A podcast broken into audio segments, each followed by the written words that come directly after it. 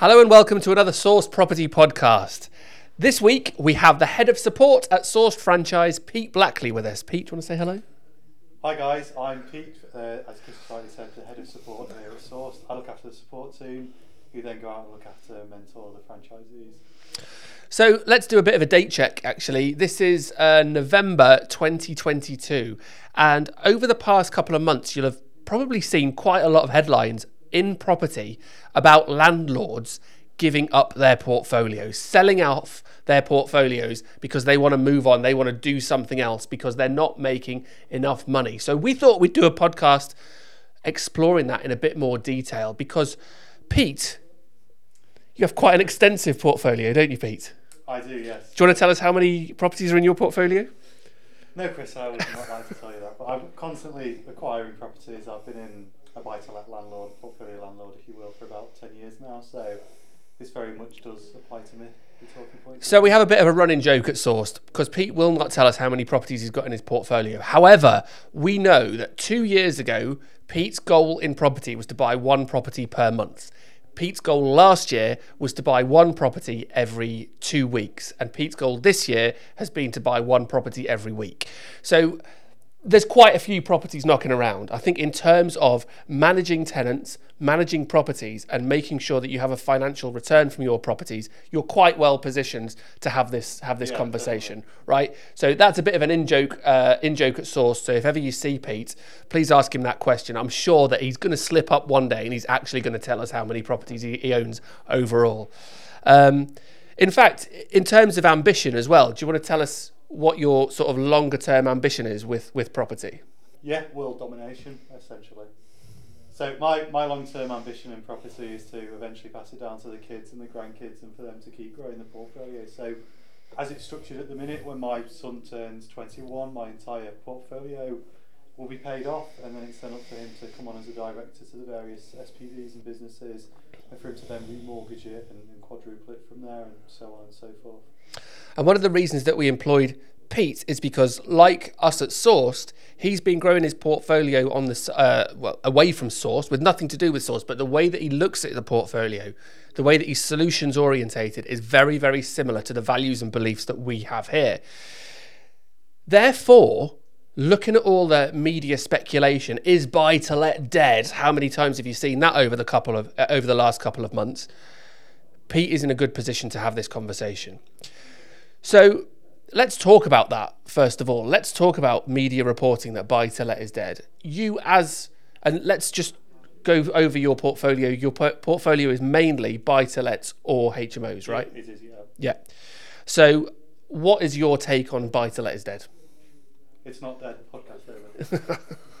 so it's, it's just what I would like to call media noise. So anytime there's a downturn, anytime interest rates high uh, um, rise, you know, tenants are struggling, people are struggling with the bills, etc. Landlords are always an easy scapegoat, and you will always be told by the media to sell it because they do have a little bit of a, you say, a little bit of a bias against private landlords, or quite a big bias against it. So yeah, there will be landlords out there who've gone from two percent to five percent with their interest rates and will be struggling um, because they can't put the rents up, they're over leveraged. But the vast majority of landlords have seen this coming for a long time. I've spoken to certainly, and, and the franchisees here as well, because we constantly give economic updates on it. So there will be some people struggling.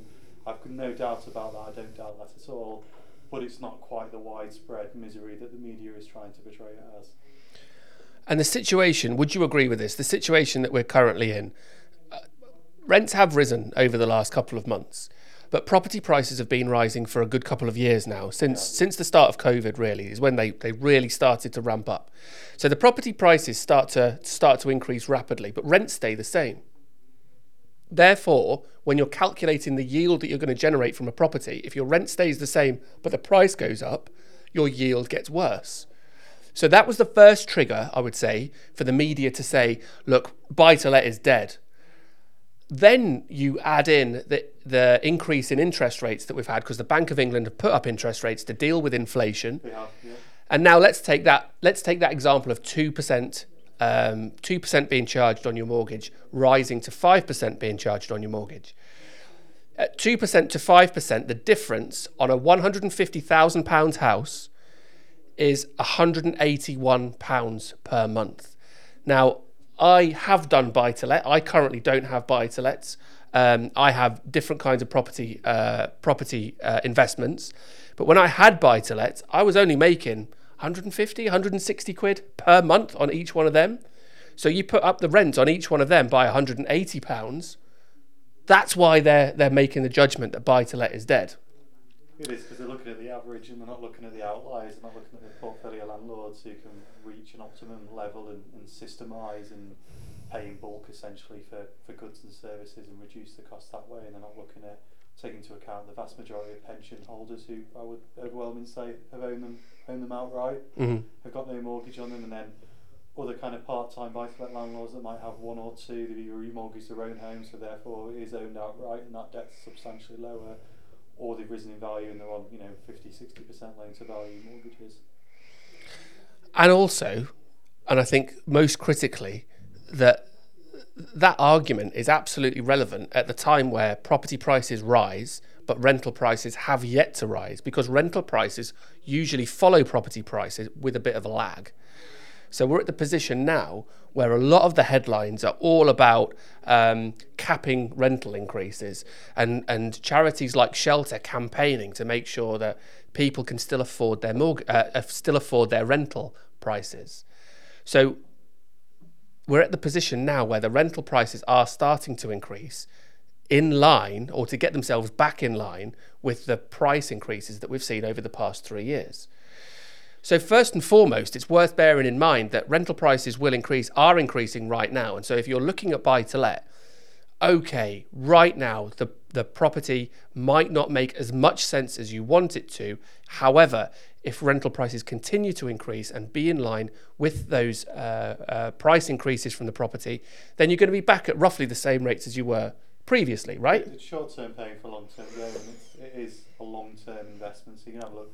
We're going to have probably, I would say, I guess. I mean, I've got no crystal ball. We're probably going to have two years of paying, two years of high interest rates, two years of high, high debt costs, high gas and electric prices. You know, unable to increase the rents as much as we want to because there's a real fall in people's incomes.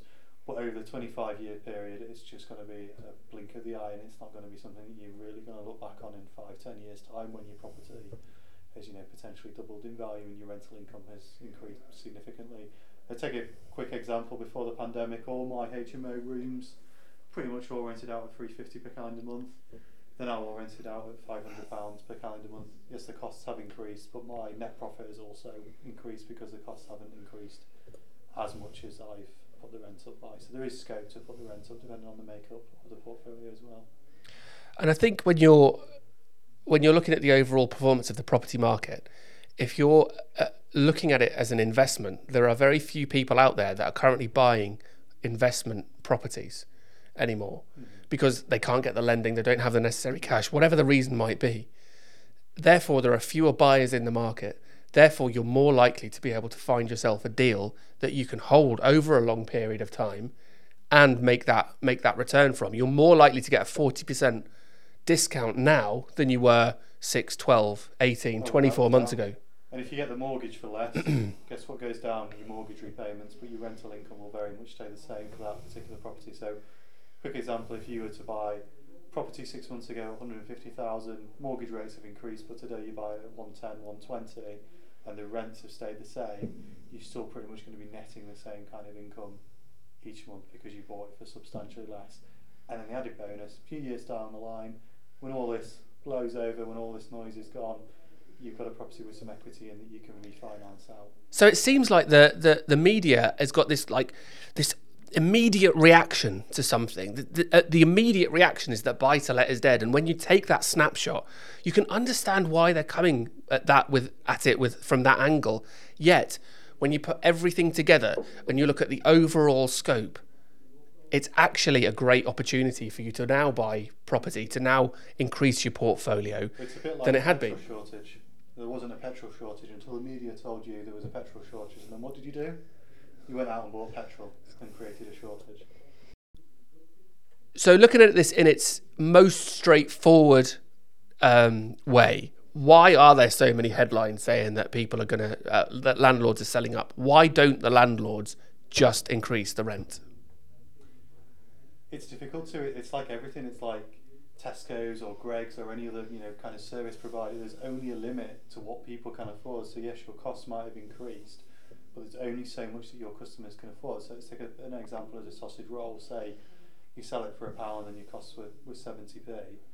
Before they've now gone up to a pound, you can't exactly increase it by by 30p. You might only increase it by 10, 20p and take a, a little bit of a loss on it. So same with landlords. So people can only afford what they can afford, unfortunately. So there's a lot of people out there that are struggling. You know, we're not the only ones facing challenges with higher interest rates, people have higher interest rates on their credit cards, the unsecured debt, the car loans, etc. Mm. They're not seeing their wages increase in line with inflation. The cost of everything is going up. So there's only so much that essentially you can squeeze people further to the point where they'll just say, right, well we'll go and move to a town that's cheaper, or we'll go find another landlord elsewhere, or we'll just stop paying our rent and, and sit here for a few months. And I- would also argue that a lot of landlords out there, and I think the the the landlords that are the most likely to sell up are the ones that are not running it as a business. Oh yeah. They might be accidental landlords. They they might be, you know, they might be doing it as just like a bit of fun. But because it is difficult to in, to increase the rent, because it, it it's something, it's a process that you need to understand. There's there's a legal process that you need to go down, which we'll talk about in a little while. But because of that, they think, well, I don't want to learn about that. It's not it's not my thing. I'm too busy over here to put my time and energy into that over there. Therefore, I'm just going to sell up. Now, there are going to be a few of those people around, and that seems to be where the media get hold of that kind of story. You, you've touched on there, it- it's the emotive response to it. So these people are too emotionally involved in, in their business and property. Is a business people talk to you about it being passive income or a side hustle or something in addition, but it, you can't do it in addition to a full time job like I do. But it is it is a business and you need to run it as as a business and it's those same kind of people there that will get this emotive response. They'll read all these scare stories and horror stories in the media and then they will sell up or they won't increase their rent or they'll try and remortgage and they'll, they'll do something. So it's again it's the media perpetuating that cycle. You know, there's only a crash because the media tells you there's going to be a crash and you start offering less on houses and vendors start putting their properties on for less and then surveyors get scared and it creates that, that downward cycle. So, talking about the talking about the way that landlords can increase the rent. What are the what are the things that you've done with your portfolio to increase the rent? You mentioned the, HMO from 350 to 500. So, how did you go about that? Yeah, so I'll take two HMOs there. So um, there's a video that you guys can see um, that'll be on our YouTube channel shortly, and the day in the life of a landlord. I went and refurbed one of my HMOs. So we'd evicted the tenants. Um, one of the tenants hadn't been paying for a long time, and the other tenants left because he forced them out. So we removed him. Um, the rents there are always traditionally three fifty per calendar month. So I put new carpets in, new bathroom, painted, decorated, new furniture, a couple of new doors, things like that. And that's how we justified that, that rent increase. The property was a bit tired. I'd owned it for about nine years and we refurbed that way. The other way, the HMO, um, the other one I'd owned for maybe five or six years, probably not even that. Um, we had the, the group tenants moved out, so I advertised on the market. The market rent then was £500 per calendar month, so I put them up to, to £500 per calendar month. The other tenants they've had incremental increases of 10% over the last three years to take them to take them from 350 to what they are.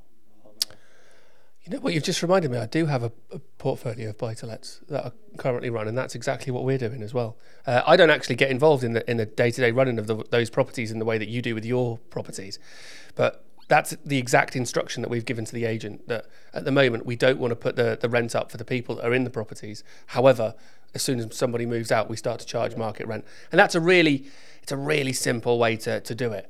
However, if you've got somebody in one of your properties that's more of a long term tenant, there are still things that you can do, aren't there? So let's look at those those solutions. So if you've got a long term tenant, the first thing and probably the most important thing that you can do is make sure that your tenancy agreement allows you to review the rent on a regular basis. So you can do this, or you can increase the rent um, up to once per year.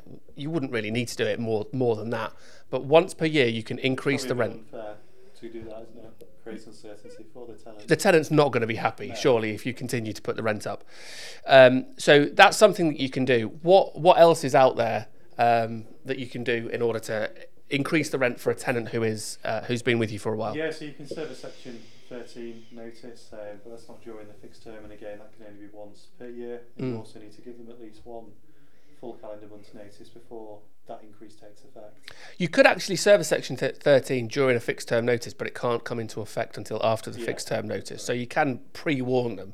And again, if you've got a good, or if you're aiming to have a good relationship with your with your tenant, then you might want to do that to give them as much notice as possible, so they can prepare for that financial commitment that they're And going to have to make. on something there as well. You know, tenants don't want to be made homeless, and if you are struggling with your mortgage repayments because the rent is low, have the conversation with your tenant. Say, look, my costs have increased significantly. I'm going to have to increase your rent to market rate. They'll look out there. They'll see that other properties are either at that price or are more expensive, and they'll probably do a quick calculation in their head that's going to cost about fifteen hundred to two grand to move elsewhere in rent and deposits, and then they've got the moving van, and then they've got the hassle of Mm. evil of the kids, packing up, etc., etc. If you're just asking for a couple of hundred pound rent increase for them, that's actually a saving for them over a 12 month period potentially. So I have had conversation with tenants. I said, look, our costs have increased. This is what we're going to have to put the property up to. Go away, have a think about it, look at what else is on there. And nine times out of ten, they just come back and accept it because they accept the fact that it's going to cost them substantially more to move to another part of the country potentially. So there are three main ways that we've shown you that you can manage the rent and manage the rental increases during the term of a tenancy. First way, make sure it's written in the contract. A, ten, a, um, a rent review is in the contract, and ideally you'd have a rental review every year. Obviously, that's up for negotiation before the tenant signs that contract. You can only do that that increase once per year though. Um, and then you'd have a section 13. You'd serve a section 13 to your tenant. And that section 13, um, again, you can only do that once per year, but that tells the tenant, it gives them a month, at least a month's notice, and it tells the tenant what that rental increase is going to be. So this has sort of sparked something in me. I think we should do a, a podcast about um, why now is the right time to buy property. Actually, Yeah, thinking about it, right? Because we we at Sourced we have a portfolio. We are increasing that portfolio right now. We've been we're increasing it quite aggressively because we see now as, as a great opportunity that in 10 years time people are going to talk about 2022 2023 Yeah, in the same way they spoke about 2008. Exactly. And they're going to talk about the massive discounts they got on property. Well, that's happening right now. So maybe we should do a podcast about about exactly that. Um, and then the other way that we uh, we we mentioned that you can increase the rent is obviously when the tenant leaves and you start to advertise that property again. So hopefully, if you are a landlord or you're thinking about being a landlord, you've got some really useful advice there to put into place to manage that rental income that you're making, and not just listening to the media because it's a very blinkered view of what's happening right now. So, thanks very much for listening to the Sourced Property Podcast. Remember, Sourced Franchise is here to help you. We are the first and only franchise of our kind, and we are much, much more than just a training course. We're right behind you, supplying you with knowledge, property leads, and we can even offer you funding through Sourced Capital. To find out more, send us an email or download download our prospectus at sourcedfranchise.co. Where would they send an email to? Franchise at sourced.co, I would imagine. You send, that's where you should send an email. It'd be good to hear from you. Thanks for listening.